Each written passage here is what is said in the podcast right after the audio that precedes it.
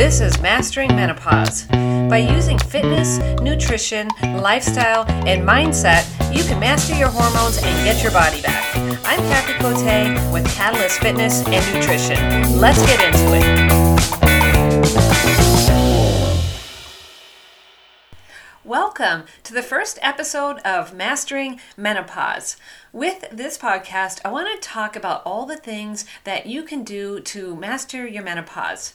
So, what is menopause? It's all the crazy symptoms that you might be dealing with right now, like insomnia, fatigue, stubborn weight gain, and brain fog. Basically, all the undesirable symptoms that we go through as women starting right around the age of 35. The average is right around 40. So, interestingly enough, those are actually symptoms of perimenopause, and these will subside once you actually go into menopause, which is when you stop having your period for 12 months So this stage can be 10 to 15 years or so. And it's that journey that to getting through menopause that is the struggle here. So Remember um, all the big changes that you went through in puberty? This stage isn't any less dramatic. Once we're in menopause, though, we will have to deal with some muscle and bone loss due to the lower estrogen levels. So, this is why I will be focusing a lot on strength training and nutrition, as well as lifestyle and mindset hormonal changes aren't something that you just have to put up with. There are things that you can do on your own to ease the symptoms of perimenopause. And don't think that it's all downhill after you turn 40. My big question is why does nobody discuss perimenopause when this is when it feels like everything is just going haywire, when we're dealing with the exhaustion, the insomnia, the brain fog, inflammation, night sweats, hot flashes, and extra belly fat. I think once you understand the hormonal changes that are happening, you can better prepare yourself mentally and physically and change the way that you look and feel. So I know once I turned 45 or so, I'd been dreading turning 40 I've been dreading turning 50 and going into menopause because I always associated 50 with menopause, and the average age for entering menopause is 52. So I was pretty sure that I'd gain weight all of a sudden, that I would get the dreaded menopause, that my moods would be all over the place, and that I'd be a sweaty, hot, flashy mess, waking up in a puddle of sweat in the middle of the night.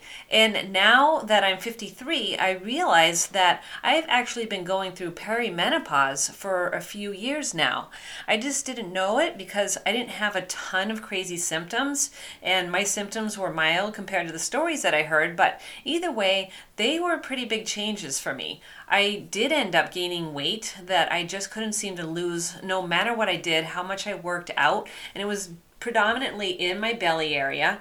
There was a period for about a year where I would sweat so much in my classes or any time that I worked out.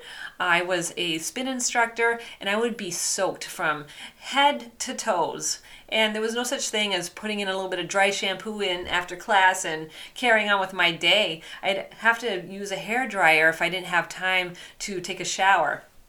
And I also noticed that my sweat started to smell a little bit different. I wouldn't say bad, you know, like there's a a good sweat, but it was just different. And I also noticed um, getting a little bit of that fine peach fuzz on my face. And then one day I looked at my chin and there was this hair on there. It was like almost half an inch long, and I just wondered, like, where the heck did that come from? Um, so all these little symptoms, um, I just chalked it up to age. My mood, I'm definitely more of a happy person, but I started to notice a bit of a adverse reaction or maybe um, possibly an intolerance to alcohol. I never knew how it was going to hit me. So one night I could be having fun, laughing, and then the next night uh, my mood would be a little bit dark and I'd be moody and I just wasn't sure like which way it was going to go. And one night I could have three glasses of wine, no problem. And the next time I'd be a mess stumbling my words and not making any sense after having just one drink. So it was getting a little confusing, like what was going on there. I also started to get um, a rash from certain wines and cocktails. And I also started to have some pretty strong reactions and intolerances to foods with some extreme bloating whenever I ate.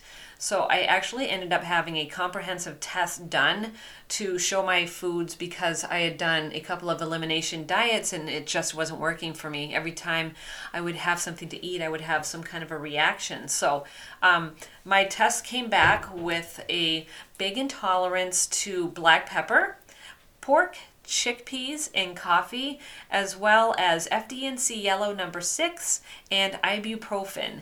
And I don't think there's any way that I would have been able to figure this out without the test that I had done. So once I had the test, I could kind of eliminate those things. Um, I worked my way around the coffee. I figured I figured out that I couldn't have um, Dunkin' Donuts or Starbucks, and I was a Dunks girl, but I found I could have Peet's Coffee or uh, Newman's Organic. And as far as FD&C yellow number six, that one's a sneaky one. It's in a few, um, quite a few different foods, but mostly I noticed it when I was eating M&Ms, which I love. So um, just have to avoid that one because I get extreme bloating from that. It's just uncomfortable. But it was just very noticeable once I was in my 40s, the change that I was going through and also um, my allergies. So my spring allergies ended up being all year long, and it was just something that I had to deal with. I was taking Claritin every single day, even in the winter, to deal with my symptoms like um, runny nose, sneezing, and um, watery eyes. And then the last thing that I noticed was my breasts were getting longer, and not just bigger, but longer. So I didn't really think anything of these symptoms. Um, they didn't come all at once, they just kind of phased in and out. And I didn't tie them to my health or my hormones. I just chalked it up to getting older.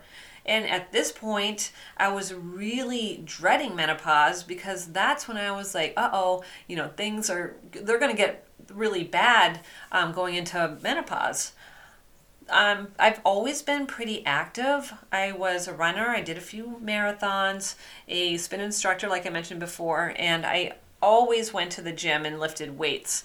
But once I turned 50, I hit a weight that I was really uncomfortable seeing. I was 15 pounds heavier than I wanted to be, and everything that I was doing just wasn't working. So I finally hired a nutrition coach, and made some tweaks that I needed to in my diet to lose the weight, and I ended up losing just a little bit over 15 pounds. But it was making the shift in my nutrition that made such a huge difference. And I noticed that in my health as well. I was eating more protein, drinking a little less wine, and focusing more on whole foods, and generally just cutting out a lot of the crap that I was eating. And that's when I started to see uh, my symptoms were fading and I could get off of the Claritin. Um, my weight was holding, and this is what inspired me to become a nutrition coach and really dive into health and hormones. And this is what I want to share with you, and it's going to be the main focus of this podcast, like I mentioned earlier nutrition training lifestyle, and mindset are so important, especially at this phase in your life. You aren't alone. Perimenopause is something that we should be talking about so that we can all deal with it together. And the thing is is there aren't any good tests to measure perimenopause. So it's hard to d- distinguish when we're actually going to go into menopause. And I think a lot of doctors are um, misinformed and they're just treating our symptoms rather than the root causes. So you can go in to the doctor and say, you know, your periods are irregular, um, you don't feel like yourself and they're quick to just give you birth control pills or Xanax and send you on your way rather than dealing with the fluctuation in the hormones. And there are things that you can do pretty easily to mitigate those symptoms. So, we need to get real with what's happening to our bodies. Share this experience with your friends and your coworkers or anyone else that you care about we should be rocking this stage in our life. Maybe your kids are older or even out of the house and you have more time to focus on yourself now. So I think the first thing that you can do is a talk to your friends and see if they share the same experiences and bonding is something that we need as women. It releases oxytocin, which is also known as the love hormone, and it makes us feel good. Feeling seen, heard, and loved. And then there are the big rocks that you should address first, like sleep and stress. And then you can fine tune your workouts and your diet. Add in some rest days, maybe some play days, and things like journaling and meditations. And just start with those small tweaks to master your menopause with style and grace. You don't have to do everything all at once. Each week, I'll be discussing strategies to help you navigate hormonal changes using nutrition, fitness, lifestyle, and mindset. Thank you for listening. If you like what you heard, please recommend or share this with a friend. I'm open to any questions or comments that you may have for me. Please use the link in the show notes to get in touch with me, and I look forward to hearing from you. This is Kathy Cote from Mastering Menopause.